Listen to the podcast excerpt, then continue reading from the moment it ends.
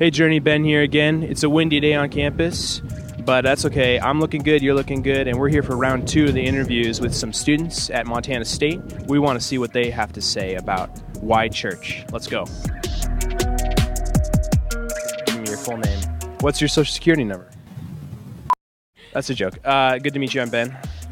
We have two questions for you. Uh, what do you think the church is known for? Families to go and kind of form bonds with other people that believe in the same things that they believe in, I guess.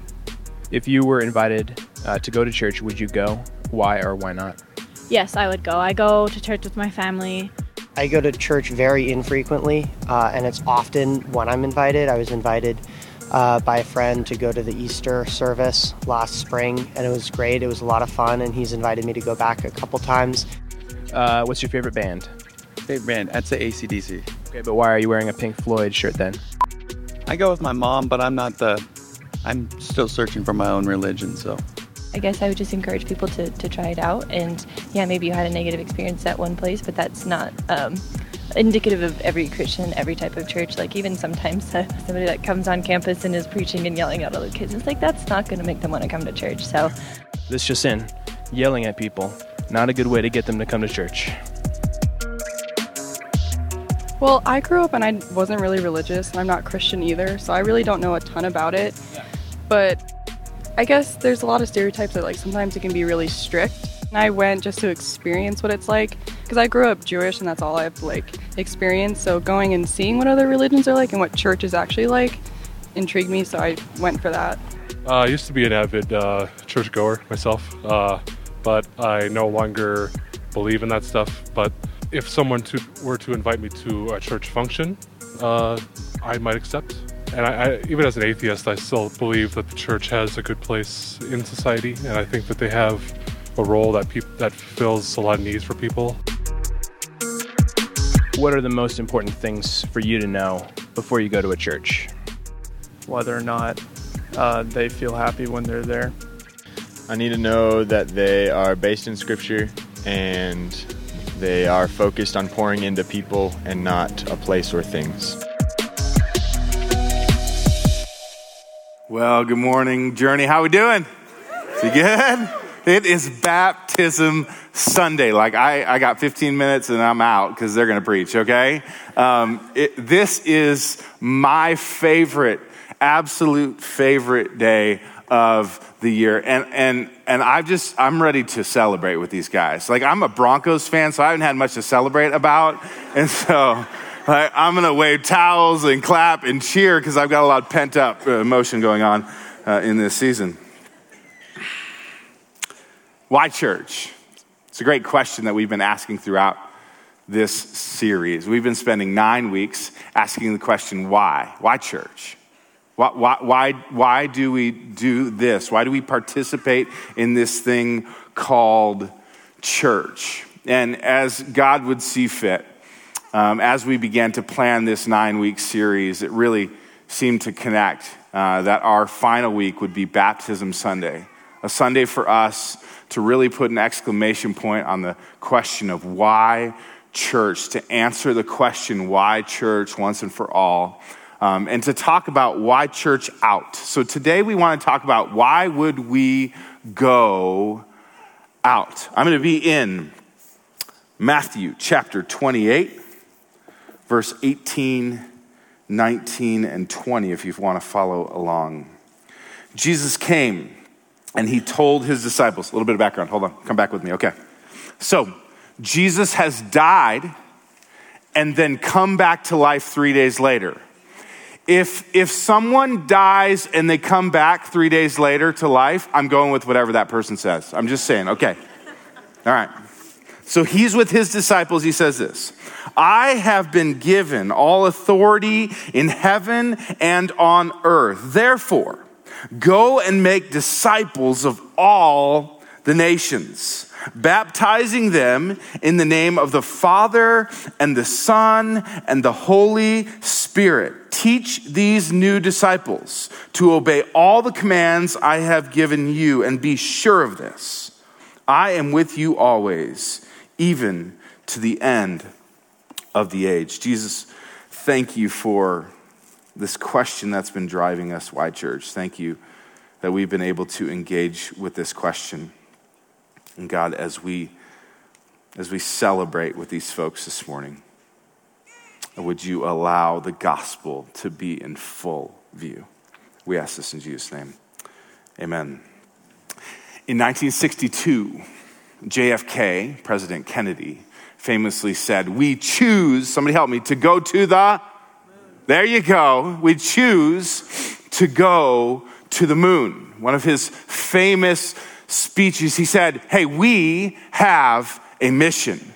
And that mission is to get to the moon. And so NASA and the government began working and working and working to get a man on the moon. They had a mission. And church, we have a mission.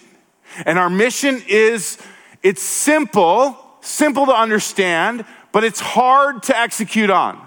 It's difficult to execute on. It, it, it's simple, and we're going to walk through it this morning, uh, but what you're going to find as you go through life is that you, it's, it's actually quite difficult. And the mission is this it's to go and make disciples. Go and make disciples. See, we gathered here this morning together we are gathering here, we're gathering virtually online, we're gathering in various places as the church, but it's not good enough for us to stay here. It's not good enough for us to stay in this safe little, what some would call holy huddle, right? What we're called to, what our mission is, is to go, not to stay. See, the disciples, they had a hard time with this too. We find them in the book of Acts and they're up there staring at the sky. So Jesus gives this talk and then he rises up into the air and goes to heaven. By the way, if you die, rise again and then you Superman away. I'm with you, okay? Okay, so he goes to heaven and they're staring at the sky going, What are we gonna do now?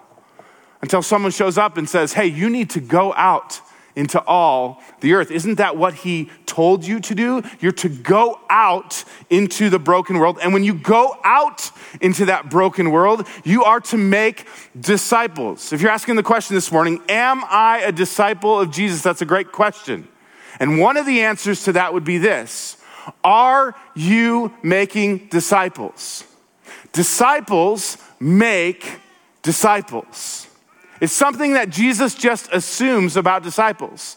He says, Disciples, that's what they do. They make other disciples. By definition, that's who they are. And so if you're saying, Am I a disciple of Jesus? The mission is go and make disciples. That's the what? That's the mission. You might ask the question this well, how do I do that, Pastor Brian said? Great question. How do we go make disciples, baptizing them and teaching them everything we have obeyed? And the rhythm that we've been teaching you is the discipleship rhythm here at Journey Church of up and in and out, right? Up and in and out. So we would say if you want to follow after Jesus, if you want to help make disciples, what you need to do is help other people uh, know the rhythm of up, in, and out. You need to help other people to know that they can hear from God and that they can respond to God up. You need to help people understand that life isn't done well enough in rows that you need a circle. And so you would push them and say, hey, you need to be connected with the family of God. You can't just sit in rows all the time. You got to come together in circles. You've got to be connected in spiritual families and love one another. And then finally, the last rhythm is out. That we, that we praise God, that we worship God, that we hear from God, that we connect with each other, but then we go out into the world. This is next level stuff, honestly. Like, if you're not a follower of Jesus, you just hang. It's awesome. I'm so glad you're here. I think Jesus is gonna get you. Just fair warning, he's coming for you. He's gonna get you, okay? So, So, but for those of you who would say, I want to live like a disciple of Jesus and I want to help make disciples, I want to be a disciple who makes disciples, I want you to lean into this idea, this rhythm of up and in and out. Ask yourself as we end this series, don't, don't let it end in this series. Am I hearing and responding to God? Am I connected in a family of faith? And am I living outward focused? to the broken world outside of me. That's part of how you do it. And then the second part of how you do this is by simply answering the question, How do I live this out? You live it full of grace and truth. You live it full of grace and truth. So Jesus says, Hey, here's what you do. You baptize them. That's what we're going to do, right? Baptize. Oh, that's nice. That's warm. I might get in there. Okay. Um, have a little hot tub party afterwards. Okay. Um, we're going to baptize them in the name of the Father and the Son and the Holy Spirit. They're going to die to themselves and rise a new creation. And then what does Jesus say? He says, teach them to obey all the commandments that I have given to you. And in essence, what he's saying is live a life of grace and truth. In John 1, one of my favorite, well, that's my favorite of the Gospels. I know you're not supposed to have favorites, but John's my favorite, okay? So, John 1, he, he, says, it, he says it like this in, in the, in the NLT. He says, um, So the Word, that's Jesus, became human or flesh and made his home among us. Another translation, Eugene Peterson, is he moved into the neighborhood. I like that, okay? He was full of, depending on your translation, it might say grace and truth, or in this translation, it says unfailing love and faithfulness. You live this out by living in great tension. This is what Jesus always did. He said, Listen, I don't want you to pick one way or the other way. I want you to live in tension because I come full of grace and truth. I come full of unfailing love and faithfulness, and I want you to live full of unfailing love and faithfulness. By the way, it doesn't say in the translation, if you're looking at the Greek, it doesn't say like 50 50, it says all. So, all grace and all truth, and Jesus lived this out in all of his interactions. This woman's brought to him in adultery, and, and the religious leaders, they say, Hey, Jesus, the law says we get to stone her to death. And Jesus says, Hey, okay, that, that's awesome. Uh, whoever has no sin, throw the first stone. One by one, the rocks, they just fall to the ground, and, and all these judgmental religious leaders walk away, and, and suddenly it's just Jesus and the woman and Jesus looks up at the woman and says, Where have your accusers gone? And she says, They've just gone away. And he says this Then neither do I condemn you, grace, full of grace, neither do I condemn you, because Jesus could have thrown the rock. He's sinless. So I give you forgiveness, neither do I condemn you. And then what does he say? Somebody help me. Go and what? That's right, my Bible people. Go and sin no more. What? But you mean it's just not like freebie grace? And, and then nothing else? No, Jesus would say it's freebie grace, unfailing love, right? And faithfulness right? It's not like, oh, I get grace, so I can just sin it up. The more sin, the more grace, the more sin, the more grace. No, Jesus would say grace and truth. How we live that out is by living in grace and truth. Some of you grew up in grace churches that all you talked about is love. And that's awesome. But it was just like love, love, love, love, love, love, love. You never even heard the word sin. You were like, sin? What's that? That sounds awful. Let's not talk about that, right? I mean, it's easy to be a grace only church. It's easy to be a grace only person. It's also, some of you have been in this church. I think some of you uh, who've got some baggage up in here, and I got some too, so we can just put them in a pile. Okay? So, you were in a truth church where you didn't hear the word grace. What you heard was judgmentalism. You heard that you were bad, that you were a sinner, and, and they literally tried to scare the hell out of you. That's what they did. They're like, if I can get the hell out of him, maybe he'll get to heaven. And it was a truth, truth, truth church. I, will be honest with you. I grew up in a tradition um, where some of the churches in my tradition would make certain people with certain public stand, sins stand in front of the congregation on Sunday and admit to those sins right? All truth, no grace. But Jesus, he comes full of grace and truth, full of faithful love, and full uh, uh, faithfulness, and full of unfailing love. He teaches us to be fruitful. He, he says there's a better way. Be, be fruitful. Because fruitful, fruitful people, they, they know that God has to trim them and prune them and also has to love them and nurture them and hold them and talk to them and take care of them. That we're called to be fruitful people, a fruitful church. And so that's what this morning is all about. It's all about answering once and for all the question why church? And here's the, the big idea why church is about transformation.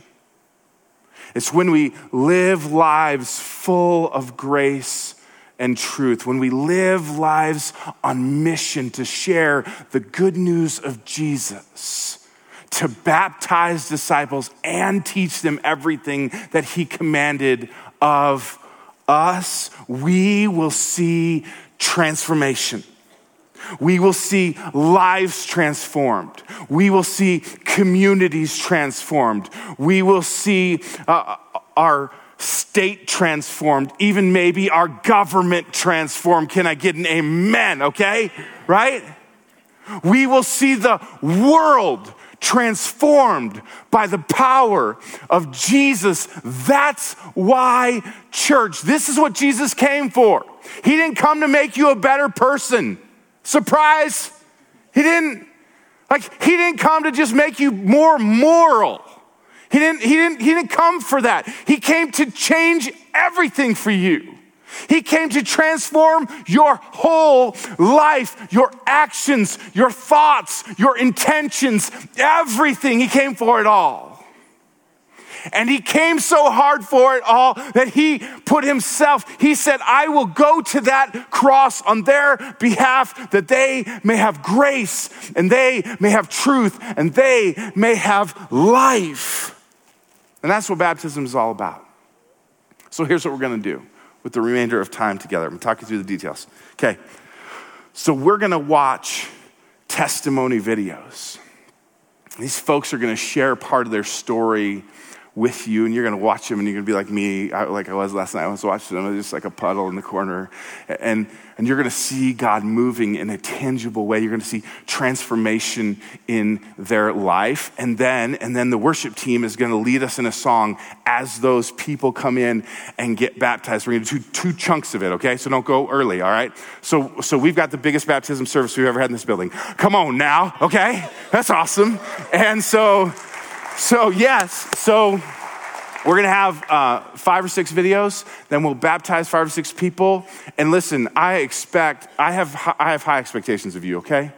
I, I mean, I want to hear cheering and clapping, and I want you to just worship like nobody's around you, and I want you to celebrate with these people like you are at the Super Bowl and your team has won, okay? Because this is what it's all about. You're going to hear about young lives who want to look different than the world. The bravest of brave kids, I think these are. They are standing up to say, I want to live for Jesus. You'll hear them say things like, He makes life better. I am happier. He brings me joy. I pray to him. I want to live for him. You're going to hear stories about coming out of incredibly difficult life circumstances and the chance to start new and fresh with Jesus. You're going to hear about people finding God in the hardest moments of life. You're going to hear about how God has somehow always been there, chasing each of these people around, giving them grace and truth, you're going to see lives transformed as they go into the water. They die to themselves, and as they rise up, they rise a new creation transformed. And this isn't just for an audience, this is for participation. because you have a, a, your next step written on the bottom of your paper. And, and as we engage with this time of worship and celebration, I want you to consider maybe a couple things. One, if you've been baptized, I hope that you can go back even in your head to that mile marker and you can, you can recommit yourself to that. And you can say, Jesus, what's next for me? What do you still need to transform? And for those of you who have never been baptized, man, I just hope that this stirs something in your heart. We're going to do another one soon. I just feel it. We're going to have to do another one soon because Jesus is on the move. Heavenly Father,